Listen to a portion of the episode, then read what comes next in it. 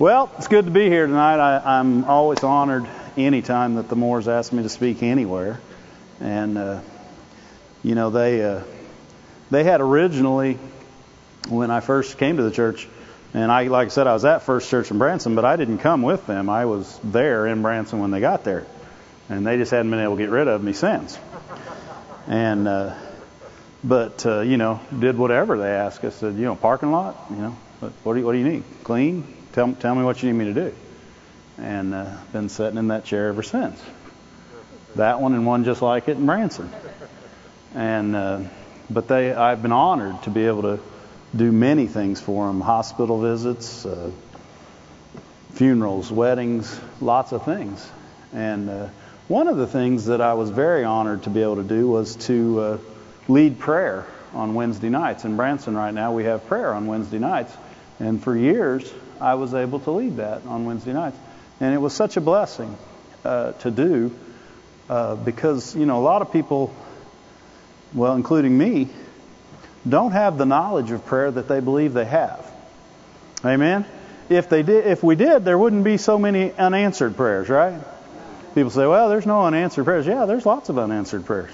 There's unanswerable prayers. yeah. Yeah, happens all the time. People pray things that God just like, wow, you know what? Not only are you not in position to receive that, you didn't ask where I could give it. you know, so there's, you know, prayer is a much bigger subject than people think. And when I began to teach it, you know, Brother Moore said one thing to me uh, one time during prayer. He said, unanswered prayer hurts faith. And that is true. And you know, we as Christians, we're quick to pray with somebody. Right? And you know, your prayer depends on even more than your faith when you're praying with another person. So just being quick to pray with somebody, somebody sometimes is you better watch what you pray. You know, many times if I pray quick with somebody, I pray for mercy. Can't go wrong praying for mercy. you know, you don't know where they're at. You don't know what, you know, you don't know what's going on. Mercy covers a gamut of things right there. I mean, what can't you cover with the mercy of God? Huh? Covered you. Got you here tonight. Keep keeping you breathing. Right? What did he say? The sons of man would be consumed if it weren't for the mercy of God. The mercy of God is the love of God. And so there's lots of things you can pray, but without true knowledge of somebody's heart, what they believe, what they think, you know, you might be talking to somebody that believes God does whatever God wants to do. Well, what are you going to pray for them? Does that mean you can't pray? No. You can pray that they see the truth of God, that you that they see the Word of God, and that they, they see the reality of God's love in their life. But prayer is an important part of being a Christian. Amen? How many would agree with that? And unanswered prayer does hurt faith it, it hurts faith. And, uh, you know, the more that people have prayer out there and they don't believe that it's answered, and they'll say, but I'm a faith person. Well, they're hurting, it's hurting their own faith because their mind's sitting there thinking, that ain't ever happened. And they're arguing with themselves all day long. Right? You ever argued with your head? Well, I know God can do that, but man, it's been a long time. Wonder if He'll ever do that. I saw you know, Grandma, she prayed forever and she never got healed. Man, she was a great lady. Sat on the front row at the church every week. What's up with that, God? Well, next thing you know, you're questioning God. Huh? Ooh, wrong thing to do right there. You ever heard somebody say it's okay to be mad at God? Mm-mm. you don't want to be mad at God, never. Mm-mm. He's God. It's not okay to be mad at him. That's not been taught It's not okay to be mad at God. Not only is He perfect, He is love, and He's never failed anyone. Ever. And you have people all over the world say, well, He could have and He didn't. No, if He didn't, something was blocking Him. People say, well, He's God. He could get around anything. No, He will not. He will not. So it's important what you believe when you pray, right? It's important to know more than, well, He's God and I can ask Him and He'll do whatever I ask, right? No, it's important that we know more.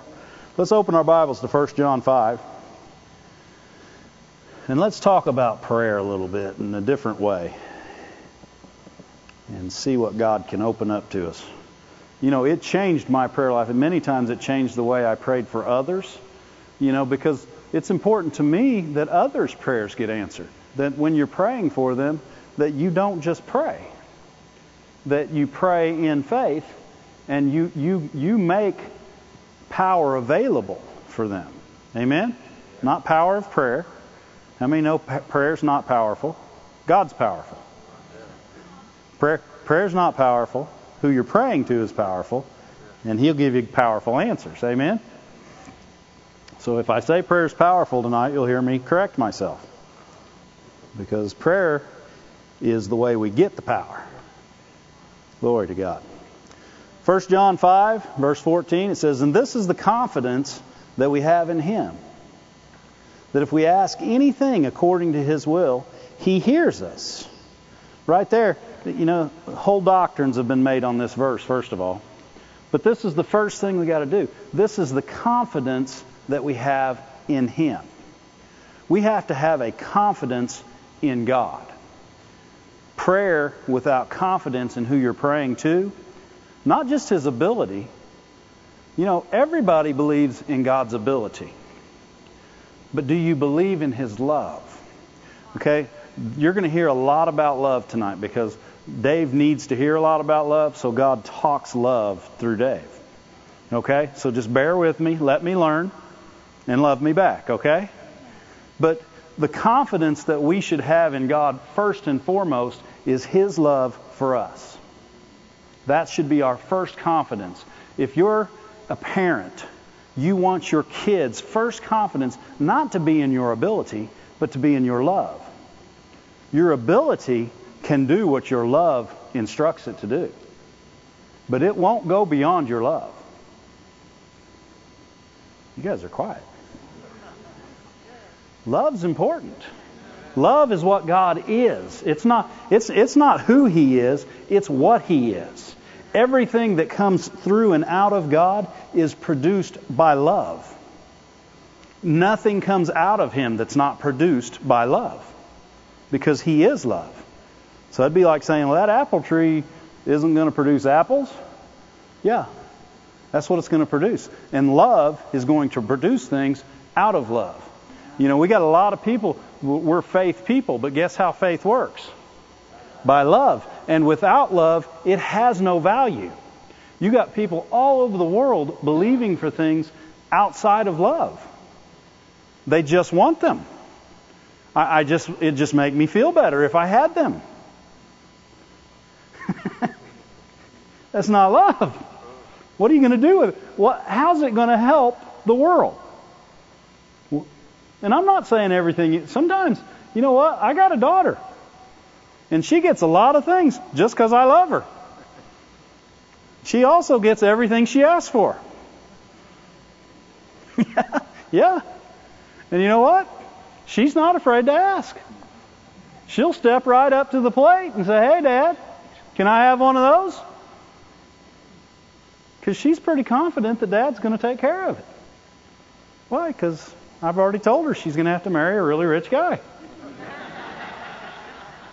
she's going to have to have a rich man. No, well, she'll have who God wants her to have, but I'm certain he'll be rich. I'm praying for him, and I'm already praying for him to be rich. But my daughter is never afraid. She is bold and confident to call on my love. She's not calling on my wallet. She's calling on my my love. You know why? She has no concept of what things cost. And I'm telling you, she's 19 and she still has no concept of what things cost. And you know, I really don't care. And, and I know people say, "Well, that's not very that's not a very good way to raise your." You know what? I don't want her respecting money. At the same, I don't want her disrespecting it, but I don't want everything she does to count on how much money it takes to do it. Do you think you think when God tells us to do something, the first thing He looks at is the cost? You know, I was going to have you guys do some mission work, but then I looked at the actual cost of it, and whew, you know, that is out of heaven's budget right now, okay? You know what? We're going to have to wait and see. You know what? You guys need to be a little more, uh, what do they call, uh, what's the, what's the word they use? Huh? Frugal. Yeah, you, you guys are going to have to start saving back. You're going to have to start pinching some pennies. If we're going to get this stuff done, we're going to, we're going to need, you know, heaven's got a budget here. no, no. He's a father, is the first thing he is. That is the first thing that God is. And our confidence should not only be that he's good, but if we if we call on him, he hears us. If your child calls you, how many parents I got in here? Oh man, how far away do you have to be to hear them?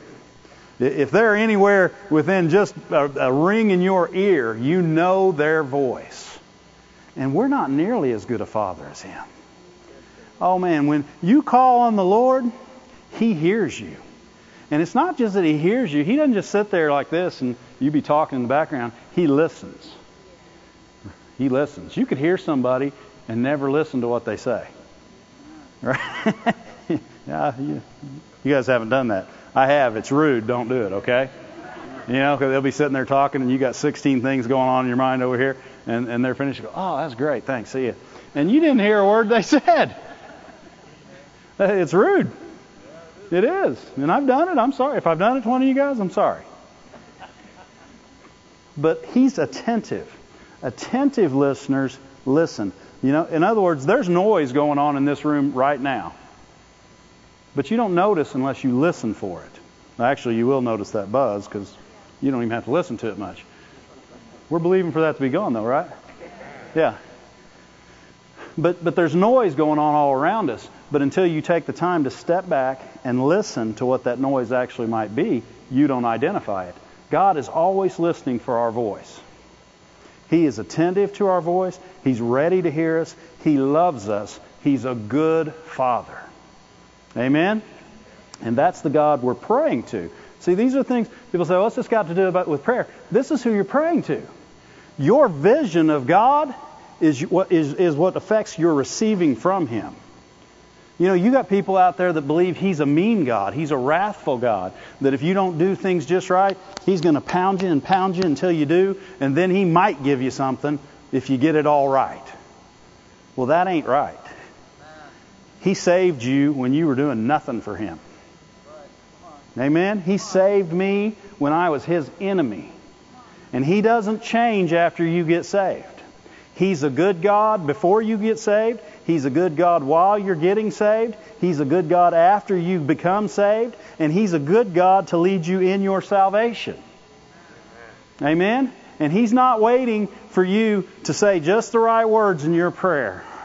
Boy, oh, they missed that and. If they'd have just said and, man, I could, I could have got it to them, but missed that and. You know, people are making God legalistic. He's not legalistic. He's not. We, he had to have the law in the Old Testament to even get people to have something to work towards, right? There had to be a law. Now we got grace. Doesn't do away with the law, it perfects it. The law is still in place. Jesus perfected it. He did the law for you and for me. You know why? Because you can't, and I can't. Right? you know, I do good parts of it. Right? And there's weeks and months where I'll go real good. But then I might break one of them laws. Dave, you break a law? Yeah. Yeah, I don't just go out and decide to, but you know what? Sometimes I'm less than perfect. Boy, it really messed you up now, didn't I? You to be able to hear any more tonight? And guess what? I still believe in His love. And I still believe in His mercy and I still believe in His grace, and I still expect that when I call on Him, He'll answer me. And I believe that He hears me. And it says, and this is the confidence that we have in Him if we ask anything according to His will. And here's where the new doctrine comes in. Everybody says, well, that, see, you got to pray according to His will. Well, we have His will. We have a whole book full of His will. Yes, you know, people say, well, you got to say, if it be Thy will. No. You got to find His will and pray it. Say, well, maybe it's not his will for you to be rich. It was for Abraham, and I'm Abraham's seed, so I reckon it is. Right? so we can find his will. And besides that, if you have a knowledge of his love, you have a knowledge of his will. His will's good. And if you have a question if it's good and if it's of God, it's good, it's of God. If it's not good, what's it say in James? Every good and perfect gift comes down from the Father of lights, right? And if it's not a good and perfect gift, guess what? It ain't God. Amen? So we must believe that, it, that it, we must believe we have a, we have a confidence in Him that if we ask anything according to His will, He hears us. And if we know that He hears us, if we know that He hears us, see people say, "Well, I just know He hears me. I, I just know He hears me. I just." You do know He hears you. He's a good Father.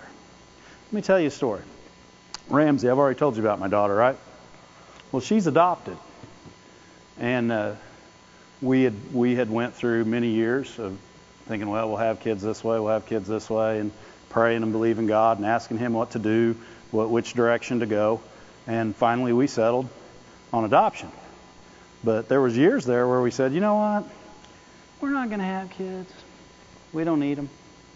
And my mom, who was a proficient prayer, thank God because that's why I'm here, saved, and even anywhere near a ministry. Uh, she was not only my mother, she was my mentor. She was a woman of God, and I still to this day find myself every day finding something that she put in me coming out. But me and my wife had decided, well, kids, you know, if we have them, we have them. If we don't, we don't. Not a big deal. Well, she started praying. She said, God, they're selfish. Give them kids. People say, well, that's not a good prayer. Yeah, it is, because God doesn't want me to be selfish. And she loved me enough to see that I was selfish and I, we needed something to think about besides us. You know, many times when people ask me, you know, they'll, they'll come to me and they'll say, oh, you know, I've been believing God for this or that, and, and I've been praying, and I've been in the scriptures, and I've been in the Word, and I've been doing this, and I've been doing that, and what, I, what, what, what do I need to do? And I'm like, do something for someone else. Every day, every moment, quit thinking about you. Because the minute you quit thinking about you, then the kingdom of God becomes first place. People become first place, and you open the door to the blessing of God in your own life. Amen? And, and we were selfish. And God knew we were selfish. And mom said, Give them a kid. And thank God she did it. And it wasn't long after that that we went through the adoption process and very quickly because it was miraculous how things happened with all that. And we had Ramsey. We picked her up from the hospital, got her when she was three days old. So I mean, we've had her since she since she was born. But when I picked her up, God changed my life that day because I became a father. And my vision of who God was changed from night to day and I could see the love of a father for a child. And when when when I when I and, and people say, well, that shouldn't have had to happen through Ramsey. Well, maybe it doesn't for everybody else, but for me, that's how God did it. And everything I saw from that point forward, I would pick her up and I'd do something for her, and God would say, I do that for you and and and I would and I would think about what I was going to get for next. And you know, when you when you got kids, that's what you do. You're thinking about, oh man, how could I bless them? How could I bless them? How could I bless them? How many how many do that? How many parents? You're thinking about it all the time, even when you don't got the money to do it. You're thinking about it. Yeah, and you're, you're trying to find a way to do it. And I'm let me let me let me rephrase it. If you don't have kids, that doesn't mean you're selfish. I said I was selfish. Okay. Doesn't doesn't take a kid to make you unselfish. You have the love of God in you. You have unselfish ability. There's your new word too, right there. Unselfish ability. I like that. I'm going to write that down. There's a new one. You have unselfish ability in you. Glory to God.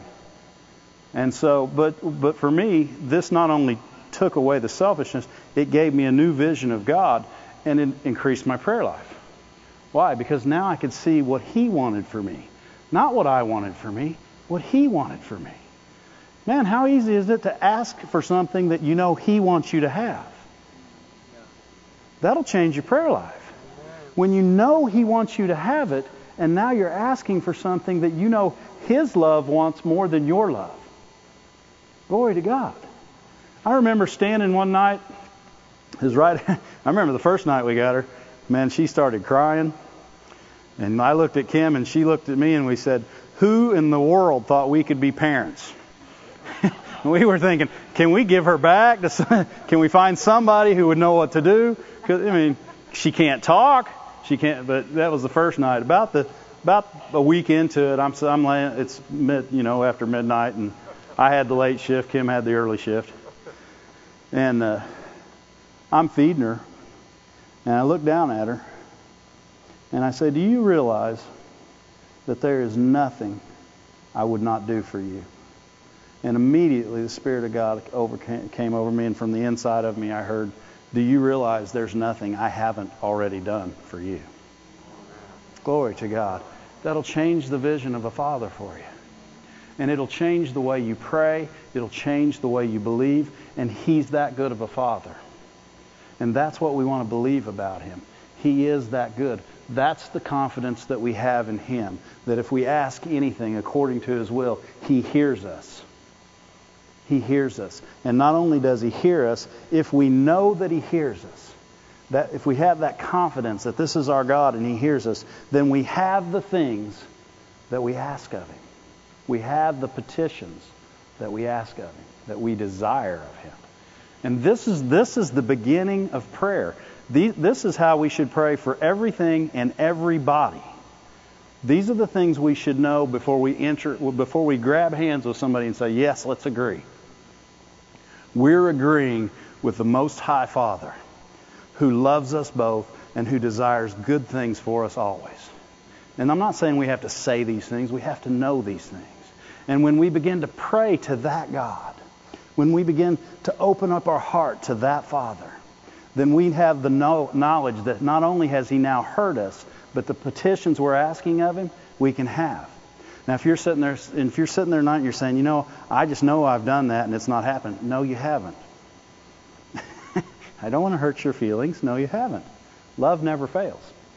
It's an impossibility. Anytime you think about something God you think God should have done and He didn't, you think about the verse that says love never fails, and then throw your thought away. Because God's never failed, and He never will. He's a good God we, we, there may be things, you know, I was talking about my mom, and, I, and she was one of the greatest women of God that I know. And she left this earth early, died of cancer. And I had no telling how many people come to me and say, Why didn't God heal your mom? You know, what, what in the world happened there? You know, if anybody should have been healed, she should have been healed. That's not the question to ask. That's not, that's not even the question to ask. Why? Well, was she going to get healed because she's my mom and she's such a great woman of God? That's not why God heals people. He'll heal somebody that doesn't even deserve it. He heals people because He's already put that in place. It's a promise in His Word. And somebody not receiving healing or receiving healing doesn't make His Word any more true. You know, if you received your healing, you didn't make His Word more true. His word was true before you got your healing. If you didn't receive healing, it doesn't make His word less true. His word's still true. And it's the truth we stand on. If I questioned that for one moment and my mom could come back and beat me, she would. Because she's the one that taught me God is good and He's only good and He only does good things and His word is true and it will always be true and never step off of that. And she taught us that God wanted you to be rich when we were getting moved out of our house. Yeah, because we couldn't pay our rent. And she said, Guess what, son? God's a prosperous God, and He wants you to be rich. And I was a teenager, and I'm thinking, Mom, I hate moving.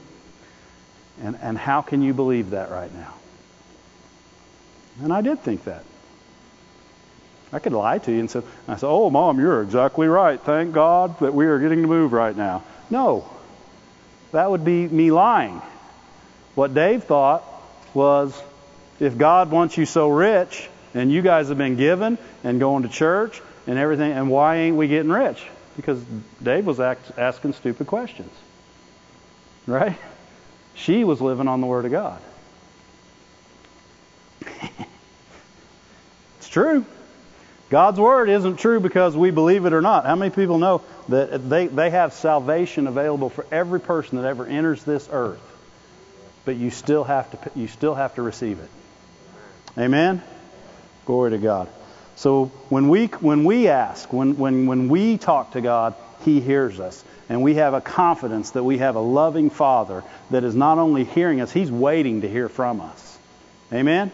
His presence is with us always. Okay? Let's look at a couple verses. Psalm 34. Verse 17, NIV.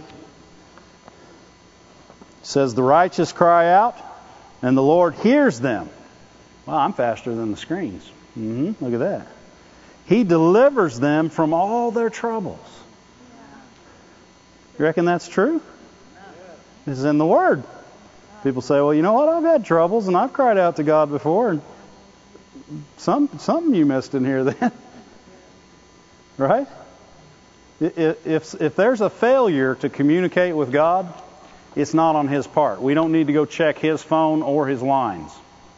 Okay, you'll want to check yours. Okay, we don't need to check God out. He ain't missing nothing. He's God. Okay? Not only is He God, He loves you, and He's never trying to keep something from you, and He ain't teaching you with evil.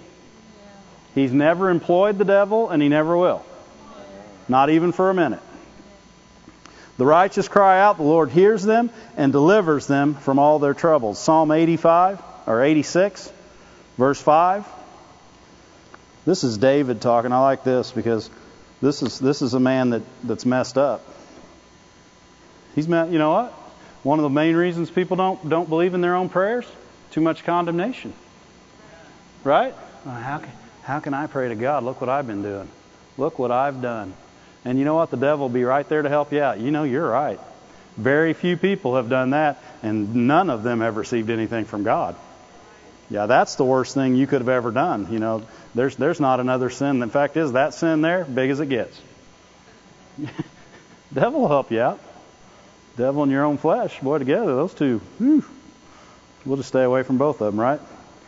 Psalm 86, verse 5 says, For thou, Lord, are good. King James Version, by the way. For thou, Lord, art good and ready to forgive and plenteous, plenteous in mercy. I like to say like plenteous. Plenteous in mercy unto all that call upon him. Give ear, O Lord, unto my prayer, and attend to the voice of my supplication. In the day of trouble, I will call upon you, for you will answer me. That does not sound like somebody that's mamby-pamby about what they think God thinks about them. So not only can you think about how good He is and how much He loves, but what does He think about you? This is the next step in your prayer. Not only do you want to think good about Him and how much He loves you and how good of a God He is, and He does have abilities that no one else, He has all ability. But now you got to know what does He think about me? What he thinks about you is you're the apple of his eye. Every day he wakes up with you on his mind. He's looking he's just like a good father. He's what can I do for them? What would bless them? What what could I help them with that would allow me to bless them more? What what could I show them today that would open up the doors for me to get more stuff to them? He's trying to get things to us. He loves us and he's always thinking of us. And, and I like this when it says, give, give ear to, my, O Lord, to my prayer and attend to my voice. David's asking him to actually be attentive to him. God, listen to me. How many got kids that do that? I remember when Ramsey was a little kid, she was trying to get my attention. She finally grabbed my collar and pulled me down. And she said, Dad. That's almost what David was doing. He said, God, God, hear me. Hear my voice. And you know what God was saying? Oh, I like that. I like that. That's somebody who wants my presence. That's somebody who loves my voice. That's somebody who knows I love them. How do you, how do you know he knows it? Because he said he's ready to forgive and he's pl- plenteous in mercy. In other words, he's got more mercy than you'll ever need. The mercy of God is the love of God. Forgiveness is the ultimate act of love. For God so loved the world that he gave his only begotten Son, that whosoever believeth in him shall not perish but have everlasting life. Why? Forgiveness of sin. Forgiveness of sin is the ultimate act of love. It's what love came down and did. Amen? It's the mercy of God and the grace of God all wrapped up in one big package. Glory to God. In the day of trouble, I will call on you. He's not mamby-pamby about that. He says, not only will I call on you, you're going to answer me. He's not telling God what to do. He's speaking his confidence in the Father and what the Father thinks of him. These are important things to know if you're going to pray, right? 1 Peter 3, verse 12 says, For the eyes of the Lord, now, now we see it, He's watching us. You know when it says somebody's watching you? Somebody is watching you. Yeah, somebody's watching me too. Glory to God. I am so thankful every day I can wake up and I can know that the eyes of the Lord are watching over me. Amen? And, and you know what? He'll yell at you if you're doing the wrong thing. And sometimes you'll hear him. All the time we're going to hear him, aren't we? Yeah. But he will. He's watching over the righteous, and his ears are open unto their prayers. He's watching over his sheep. He's watching over his children. He's on a, he is constantly watching over us. What's he looking for? He's looking for an opportunity to bless you. He's looking for to, to keep you, to protect you. He is watching. He goes, uh, you know, and you're trying to get that all in your mind. You can't. Forget it. He's doing it. Believe it. He loves you, and by faith accept it. It's too big for your mind to think about. Your mind cannot comprehend what God is doing in your life right now. He is giving you the very next breath you breathe. Everything that's happening in your life this moment is God ordained, and, and God's doing it for you. Right? And He's watching over you. The Lord of the universe, the creator of heavens and earth, is looking down on you. Glory to God. Does that make you feel loved? If that don't make you feel loved, you ain't trying. Shut your eyes for just a second and think about God just watching over you.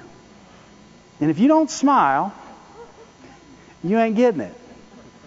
Get it. He's watching over you. People say, He ain't watching over me. Yes, He is. He's watching over you. Tell Him He's not watching over you. And He's saying, Boy, I wish they'd quit saying that because I'm right here. He's that personal, guys. He loves us. Glory to God. And if we'll get the knowledge of who He is and what He thinks of us, your prayer life begins to take on a whole new level. And it'll continue to go up level after level after level. And then what we want to look at is Jesus. What did Jesus say about prayer? Mark 11. Mark 11, 22. King James Version. Mark 11, 22, King James. And Jesus answering saith unto them, Have faith in God. Now, see, now right there, you should have already changed, changed the image of what you see when you see that. Have faith. You can, you can, it can say have faith in love. It can say have faith in your Father. It can say have faith in a lot of things. But what he's saying is have faith in love. why, why do I want to think of it that way? Love never fails. Where do you want your faith based on? You want it based in something that fails? You got people that have faith in faith. You can't have faith in faith. People say, I know my faith works. That's having faith in faith. Why do you not want your faith to be in your faith? Because faith can fail. What did Jesus say? He said, Peter, I prayed for you that your faith faileth not. Faith can fail. Faith not grounded in love will fail. and Jesus said unto them, Have faith in God. Have faith in not only God, but in the person of God, in the fatherhood of God, in that love that God is. Have faith in it at all times. Have faith in God. That's the first step. And he's talking. He's already talking about prayer. People just don't realize it yet. Amen. Verse 23 says, For verily I say unto you that whosoever shall say unto this mountain, Be thou removed, and be thou cast into the sea, and shall not doubt in his heart, but shall believe those things which he says shall come to pass, he shall have whatsoever he says. How many people have heard that verse before? Huh? It says, And you don't doubt God. Don't doubt love, but believe love. Right? It's the same verse. He, he started with have faith in God. And he said, If you have faith in God, and you say unto this mountain, be cast in the sea. And you don't doubt love in your heart, but you believe in your heart that love will do it. Amen? You shall have the things which you say. And then he goes on to verse 24. See, he was talking about prayer. He said, Therefore, you can go right back at the first. It says, Have faith in God. Therefore, I say unto you, what things soever you desire when you pray, believe that you receive them, and you shall have them. Have faith in God. Right? Is that what he's talking about? Is that what this whole passage is talking about? Having faith in God? Have faith in love. Have faith that he loves you. Have faith that love will do it. Have faith in who you are to him. Right? Have faith in God. That way, when you pray, you believe you receive. Again, I'll go back to my daughter. When she asks me for something, and I say, okay, she has it. She walks away and she expects to see it the very next time I can possibly get to wherever it is that you get that thing that she asked for. She has already received it. She believes in me as a father and in my word. He said in his word, and he's a much better father than I, that if we ask, he'll do it. Right? So we, we immediately should act like we have it. We should be waiting for it.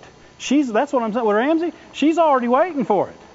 She's asked for it. I've told her okay, and she's just waiting for it now. And if she doesn't get it in a few days, she'll say, "Hey, Dad, when are you going to get that? Because you told me I was having it, so I'm expecting that any moment now." And I'll say, "You know, hon, I just haven't been that way." She'll say, "Maybe I could take you." Why? Because she knows I want her to have it, and I'm not trying to keep it from her. Why? Because she believes that about her dad. Thank God she believes that about me. It's always good to have someone for you. when you stand praying, uh oh, verse 25 had to be popping in there. What's up that? And when you stand praying, forgive. Why? Forgiveness is the ultimate act of love. If you can't forgive, how can you receive from love what you can't give through love? You don't have an understanding of His love for you if you can't forgive. yeah, forgiveness and being mad at somebody are two different things, okay? Forgiveness is holding somebody accountable for their, or unforgiveness is holding someone accountable for their sin. In other words, they got to pay for that. See, forgiveness says you don't have to pay for that. He, God pardoned our sin. Not only do we not have to pay for it, He wiped the record of it out. Right? When people say, I need to look up and see what Dave's done, and they look and there's just a big blank page there because he pardoned me. Amen. That's what that's what true forgiveness does. Not only does it get rid of it uh, or, or forgive you for it, it, it eliminates it. See, unforgiveness holds on to something until you pay for it. Yeah. And, and you can't have that and pray effectively. You can't have unforgiveness in your life towards any person. And so what he says, is he says, when you stand praying, think about who you might be holding on against. You know, when you stand praying, forgive. Think about it. Because because you have faith in God, you now have the ability to forgive. Because you have faith in love. Love forgives. It's what it does. It doesn't even have a problem doing it. It's one of its actions. It's, it's one of the very things that it was put in place to do. It forgives. It says, if you have any, any ought against any, that your Father in heaven, which is in heaven, may forgive your trespasses. Well, oh, what? You mean you can't get forgiven if you can't forgive? No, because you can't receive it. You don't have an understanding of it. People say, well, I want to be forgiven. You, that's exactly what you want, and you want to forgive. You want to forgive. Love wants to forgive. It's what you, people say, no, I don't. Yes, you do. Search your heart. Love, the, the love of God that God put in you wants to forgive people. It wants to forgive people that you don't want to forgive. You're sitting there looking and you say, Oh no, I do not want to forgive them. And your heart's saying, Yeah, yeah, you do. You're Oh no, no, God, don't, don't. But, oh, okay. I forgive him. And, and then your, your flesh is upset because it couldn't hold on to it. Because the love of God's been shed abroad in your heart. And forgiveness is now natural to you. Unforgiveness is no longer natural to you. You now have the ability to forgive where other people never do. Other people will hold on to it. And, you know, be like in a marriage. And, and 10 years after your wife or your husband told you they forgave you. And then a big fight comes up. And you say, oh, what about this time? What? oh, I thought you forgave me for that. oh, you mean I have to not talk about it anymore? Well, God don't sit around talking about your sin. when you when you when you go up and ask him for something, he says, "You know, I would, but I was just thinking the other day, 20 years ago, remember at that party, I told you not to do that, and you did it anyway, and and I just haven't gotten over that." No. Not only has he gotten over it, he doesn't remember it. People say he's God. He is, and he chooses not to remember my sin. Thank you, Lord. And I reckon if God chooses not to remember something, it's pretty much forgotten. Glory to God. Isn't that good? And we can do this. He's not asking us to do something we can't do. He's saying, forgive. It's not, he's not even acting like it's a big deal. He's saying, forgive. He said, when you stand praying, forgive. Yeah, he's not saying, when you stand praying, It's going to hurt, but forgive if you can, if, if, if at all possible. No, he's saying, forgive. Like, no big deal. You're like, well, sure, you're God. And he's like, and sure, you're my kid. You have everything in you that it takes to do this. Glory to God. That's what God thinks about you. Every time, he, every time you come up against something, He says, they'll make it. They'll win. They have everything in them to, to overcome this. I put it in there. I know. That's right. That's my kid. He, he's just like any other father. He's like, that's my kid right there. He's going to win. Oh, Dave, yeah, you may think he's going to miss this, but he won't. And if he does, guess what? He gets another chance. How many strikes does he get until he hits the ball? Yeah, that's that's the new ball game. Dave bats till he wins. Yeah. Glory to God. But if you do not forgive, neither will your Father in heaven forgive you. We're not, we don't even need to look at that because that ain't happening here, is it? Right? It is truth that we need to hold, but we need to hold it so we know what not to be. Right? God put some of these things in here just to show you what not to do. This is what you not do. Amen? Let's look at Matthew 6, kind of along the same lines.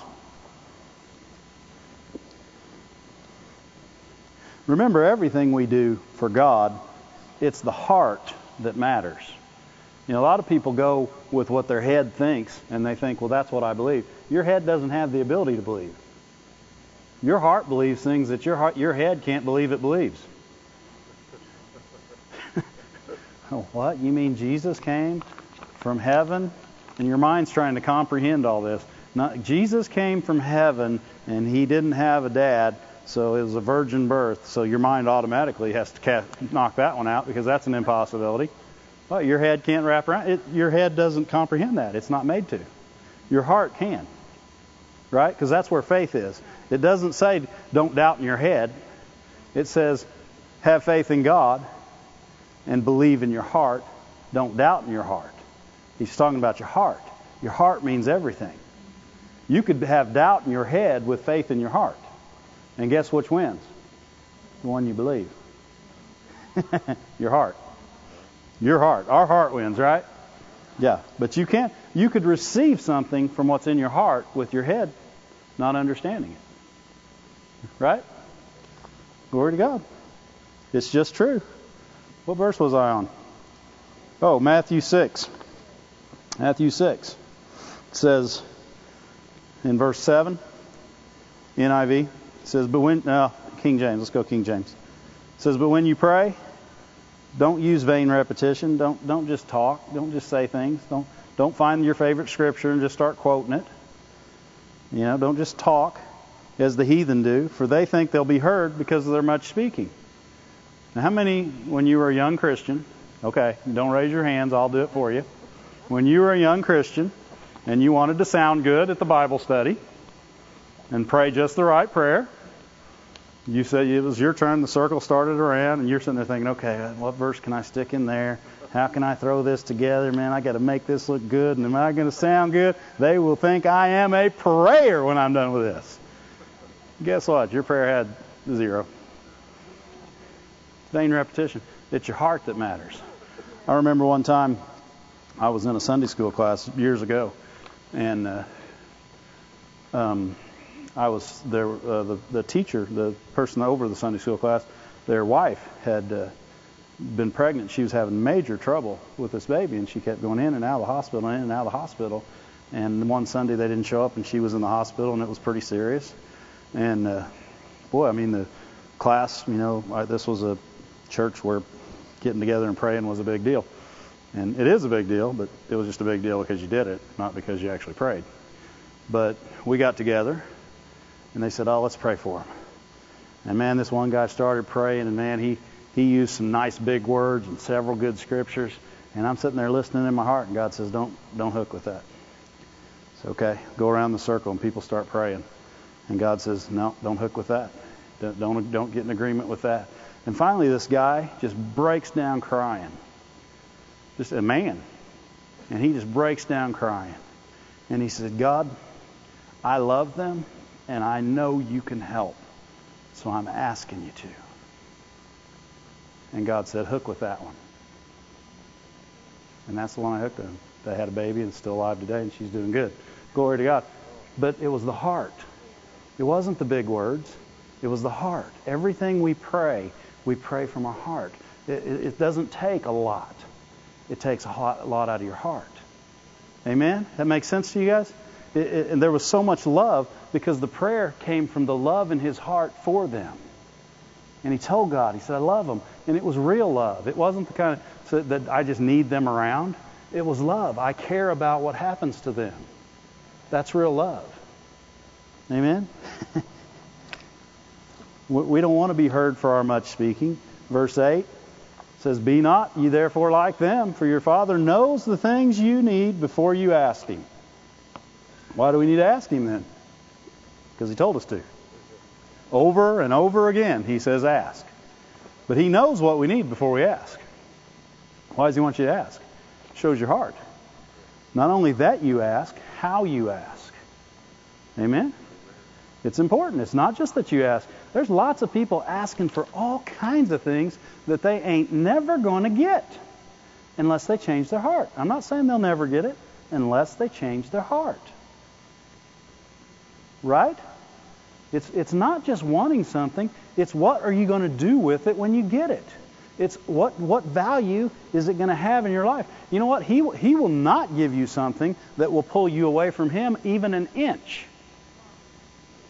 I remember when I first went into business, and man, I was believing God with all I knew because I thought, man, I, I want to prosper so I can have all the stuff I never had. I, if I want to buy it, I want to get it. And so I was believing God for prosperity every day. And I was getting nothing. Because He knew if I got prosperity, I'd buy all the stuff it takes not to go to church on Sunday.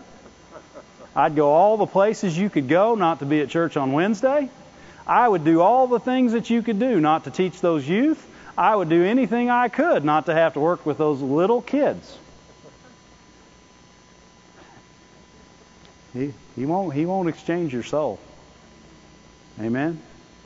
But boy, if you get it right, 3 John 2, beloved, I wish above all things that you would prosper and be in health, even as your soul prospers.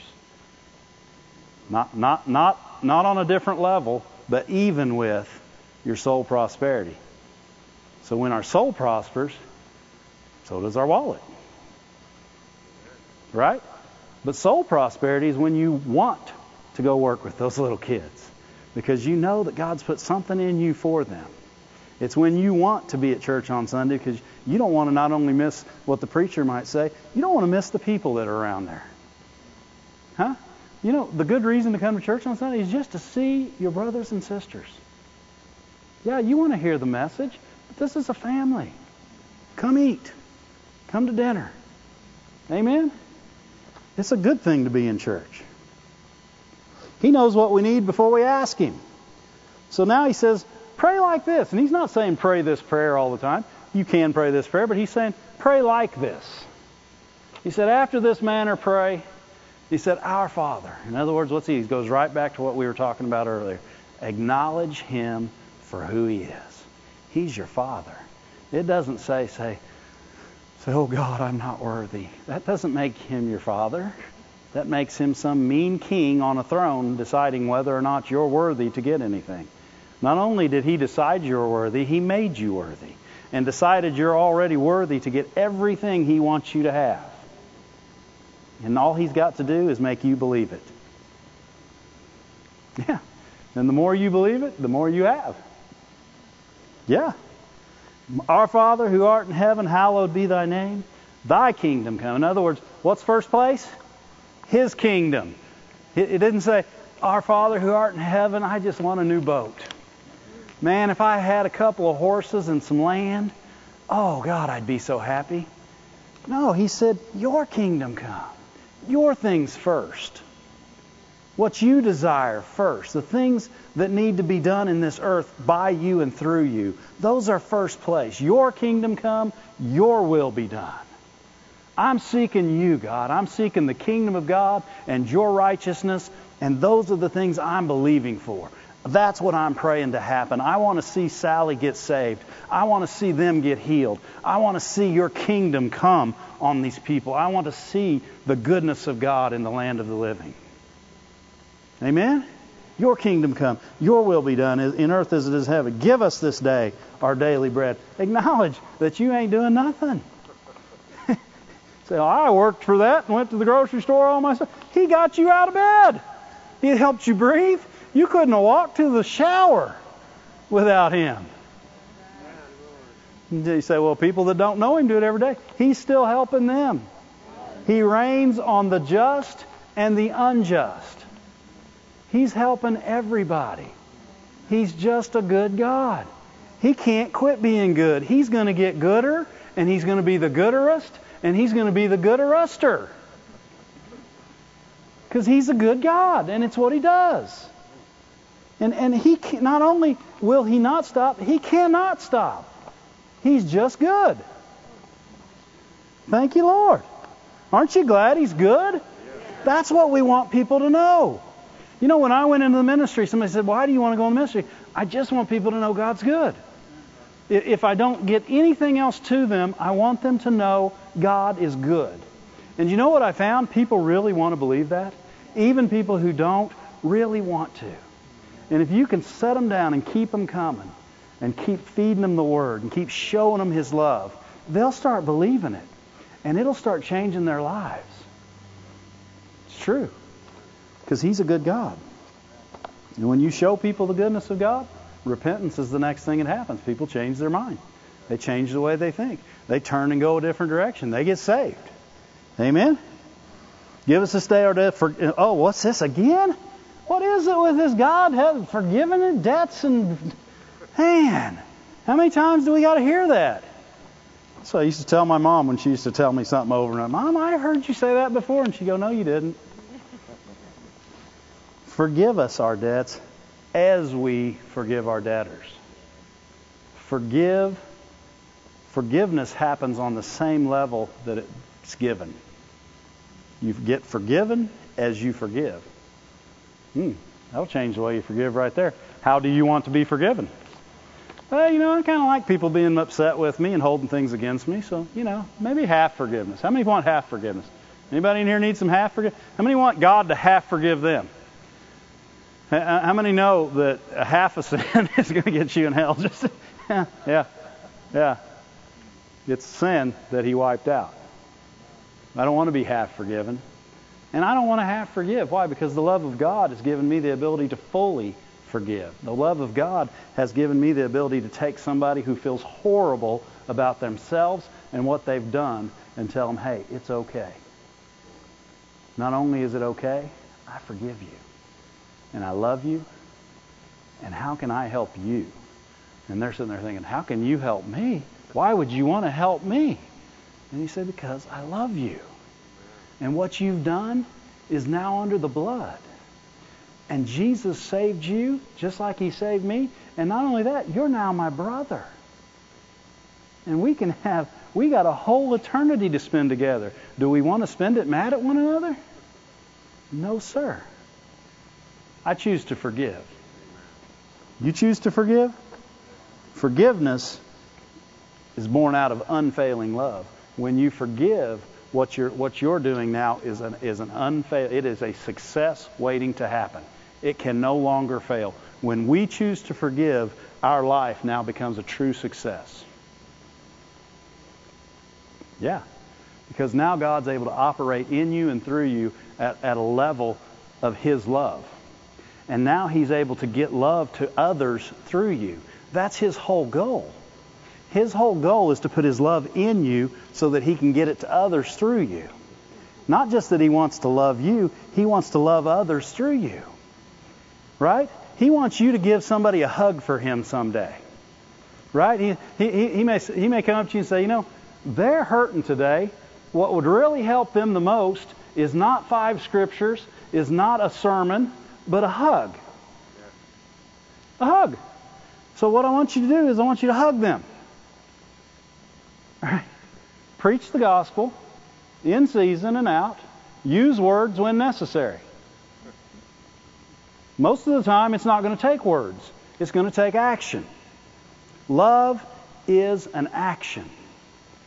Jesus didn't tell us he loved us, he acted as though he loved us. When he came to the earth, every action he did, he, he taught, he healed, he delivered, he pre- he showed the goodness of God. So what's it say in Acts 10:38? He went about doing good and healing all that were oppressed of the devil. That was that's what Jesus did. Why? Because he was the perfect image of God. I'm getting into Sunday's lesson. Better stop. He was the perfect image of God. Forgiveness now puts you in an unfailing situation. Glory to God because now you're operating in love. And now you quit judging. Because if you really look at this, if you go on, let's look at Matthew 7. We'll look at Matthew 7. Because forgiveness doesn't judge. People that walk in forgiveness, why doesn't God judge you? Because He forgave you. There's nothing to judge. Right? But He did judge you now, worthy, righteous, healed, saved. He judges you all the time now.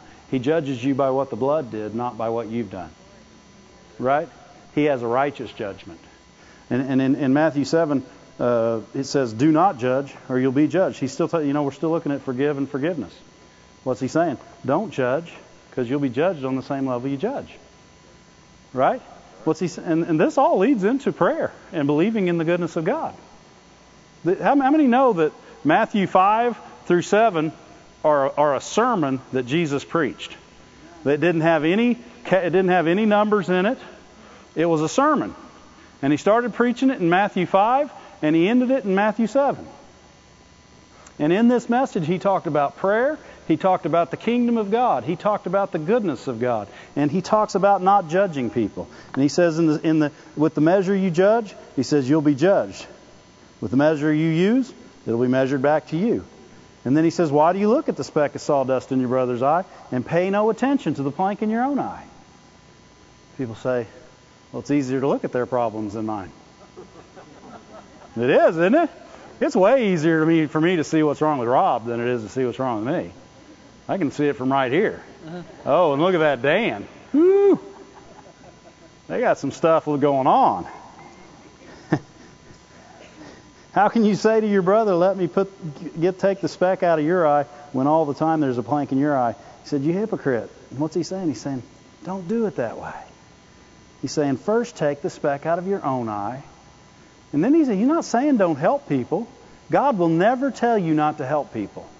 In the very next sentence, he says, after he says, take the speck out of your own eye, he says, now you can see clearly to take the speck out of your brother's eye. In other words, now you can use the wisdom of God and the things that I show you to actually fix this.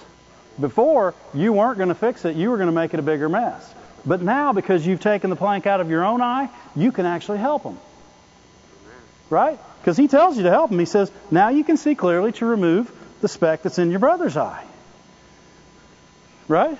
And then he starts talking about asking again. Why? You can't judge and expect prayer to work. Right? He says, Ask, and it will be given to you. Seek, and you shall find. This is verse 7. Yeah. Knock, and the door will be open to you for everyone. What's he saying? Everyone? People say, Well, now I've asked, and God hadn't done. No, you haven't asked the way He's telling you to then. Right? You got to, you know what? Sometimes you got to look at that and go clear back to Matthew 6:33 and say, "Seek ye first the kingdom of God and His righteousness, and all these things will be added unto you." And then you go back down here and say, "Oh, I didn't seek Him first, and then I ask anyway." You say, "You mean I got to seek Him first? No, you want to seek Him first. We don't have to do anything; we get to do everything. This, this isn't this isn't a book of have tos. This is a book of how tos and get tos. Amen? And we get to put the kingdom of God first because we love the Lord. And because we love the Lord and put the kingdom of God first, and we don't judge, and we forgive as we're forgiven, and we put the kingdom, uh, His kingdom come, His will be done in earth as it is in heaven. We put all those things in their proper place because of this great love that's in us and this belief in His great love.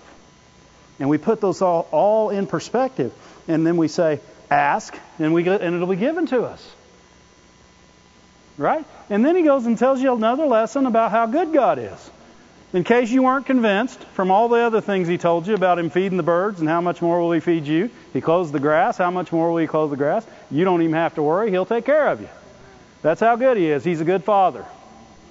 And now he gets all the way down here and he talks about people asking. He said, Oh, let me tell you again. Which one of you, if his son asks for bread, will give him a stone? Or if he asks for fish, he'll give him a snake? If you then, in other words, he, he already knew the answer.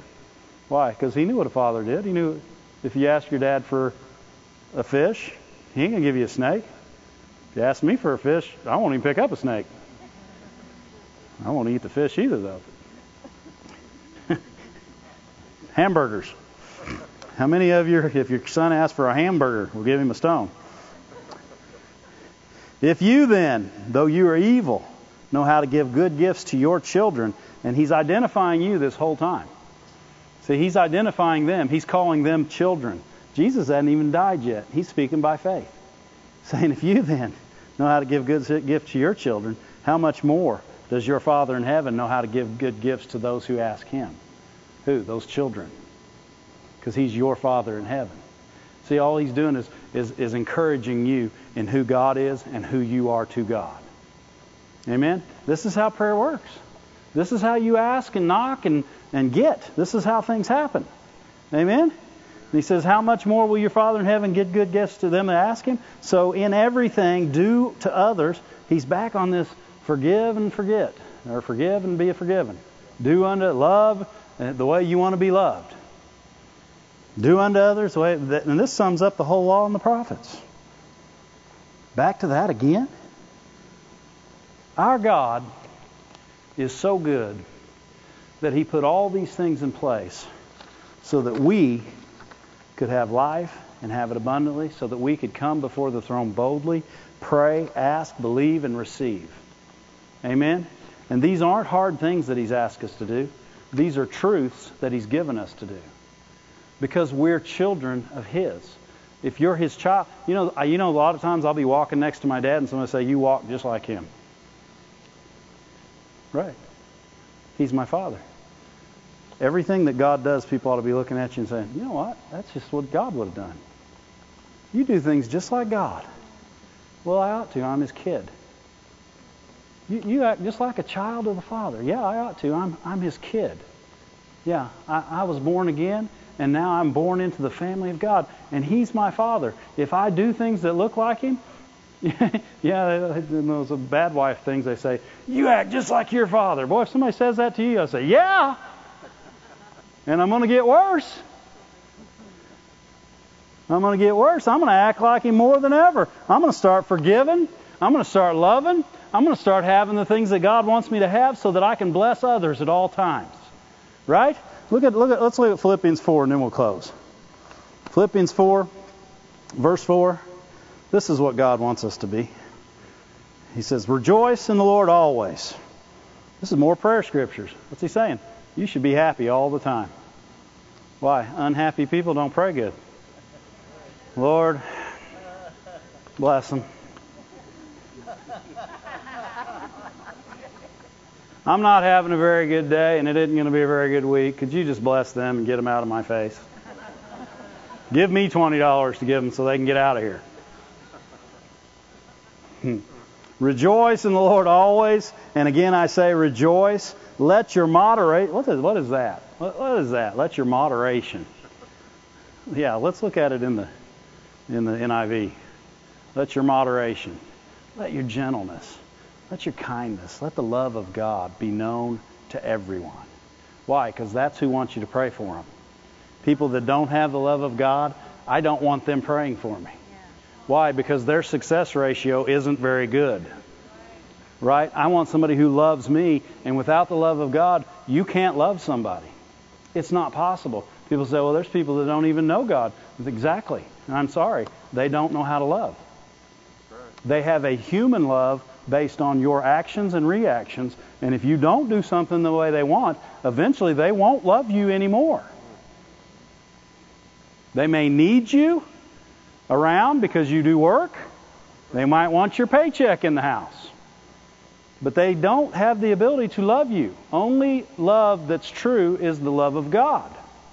And if you do not have God in your life, you do not have love. Amen. Let your moderation be known unto all men. Let your gentleness let be evident to all. Why? The Lord is near. The Lord is near. It, it, this, this thing's winding up. It's time to let people know who you are because who you are will draw people to Him. It's time to let people know. Look at that in the uh, Amplified. Let all men know and perceive and recognize. Don't just let them know. Let, when they see you, they should see the love of God. When they see us, they should see something good happening. They shouldn't they shouldn't see, you know, we've gotten too many visions of a of the mean God. They should see the real God, the good one, the one that saved us, delivered us, the one that heals us, the one that keeps us, the one that called us his child, the one that helps us every time we ask, hears when we call him, that God, the good God. Amen. The good Jehovah God. Amen. That's the God we want to show. It says, let them perceive and recognize your unselfishness. What? That person doesn't think about himself all the time. He did that, and it actually hurt him. What? We actually did something for someone else that affected us adversely? That's like Jesus. How many know that affected him real adversely? I don't think going to hell was probably fun. But he did it for, with joy. Took the stripes on his back with joy for those things that were set before him, me and you. Glory to God. Let him perceive and recognize your unselfishness, your considerateness, and forbearing spirit. In other words, you don't quit on people. I want somebody praying for me who will never quit on me. In other words, if you put your faith out for me, don't quit on me. Every time you see me mess up, well, that's what my mom did. She had to be seeing it that way. Every time she looked at me, she said, He will serve God, and he will be saved, and he will love the Lord with all his heart every day of his life. And I'm out drinking, and I'm out doing drugs, and I'm out doing everything but what she just said. And she still said it. And she never, when I came on, she said, she never said, You are worthless.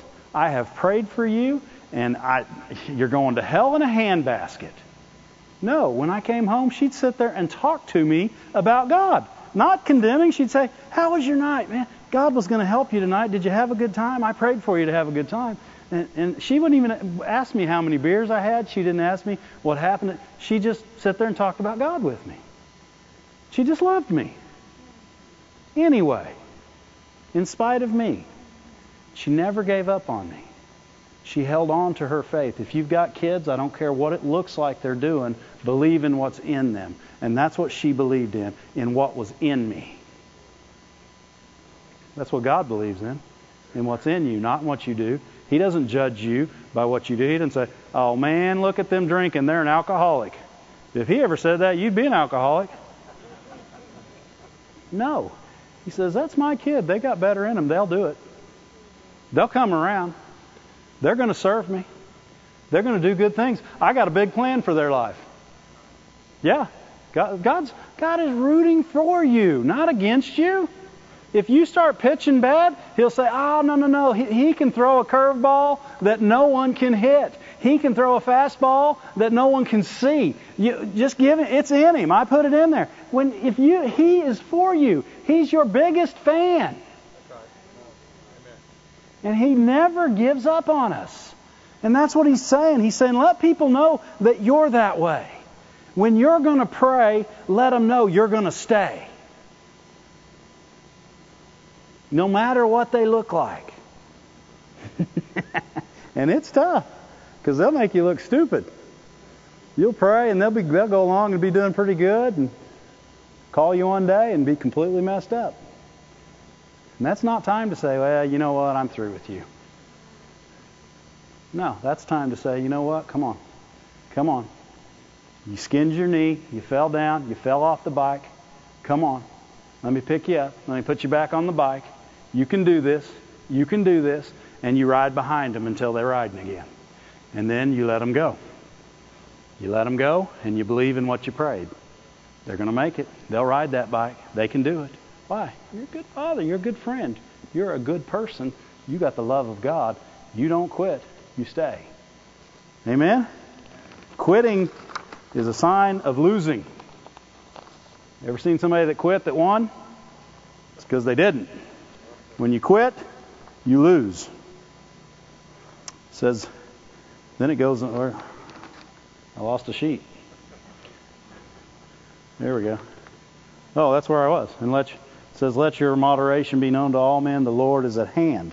And then he says, be careful for nothing. Don't get stirred up. You can't be the person that says, oh, wow, that's a big problem. Woo, man. You know, a lot of people think that be careful for nothing just says don't have any care a lot of times you can't take on the care. He's talking about praying, right? You can't. You you can't. When something happens, you're the person who says, "Ah, yeah, no, not bigger than God." Yeah. Oh no, we can still pray. Yeah, we can still pray. You guys hanging with me for just another minute? Yeah, we can still pray. That's not a big problem for God. But in everything, by prayer and supplication with thanksgiving. Prayer, supplication, and knowing His goodness. You're thanking Him for it already. Why? Because He's good. Oh, God, thank you so much. You ask and you believe and then you thank Him. Why? Because you know how good He is. And, and, and, and you didn't get stirred up at the big size of the problem. Nothing, nothing stood out there to you that was anything bigger than God could deal with. And so you're not the person. It says, with all that, make your request known to God. And the peace of God. That peace that Jesus had when he was sleeping in the bow of the boat in the storm. Amen. That kind of peace. That's right. When everybody else was saying, Don't you care about us? You're saying, He cares about us. We're going to come out of this. Amen? Amen? The peace of God, the peace that passes all understanding, shall guard, shall keep your hearts and your minds through Christ Jesus. And you will be a prayer that prays people into the kingdom of God and you will be a prayer that prays people into being healed and whole. You'll be a prayer that changes your family. You'll be a prayer that has a ministry in prayer. You'll be a prayer that believes in the goodness of God and helps others receive that goodness.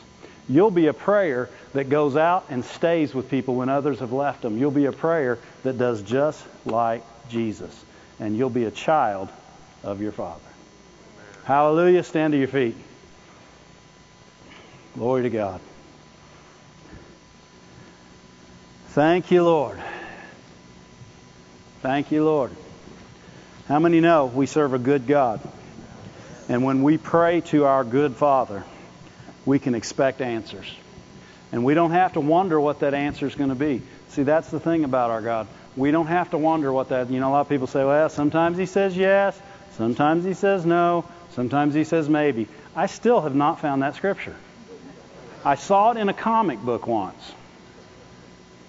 Yeah, and that didn't make it true. God doesn't say yes, no, and maybe. He answers every prayer that we give Him the ability to answer. People say, well, I don't like that. Well, it's the best thing to like because you can give Him all ability. Amen?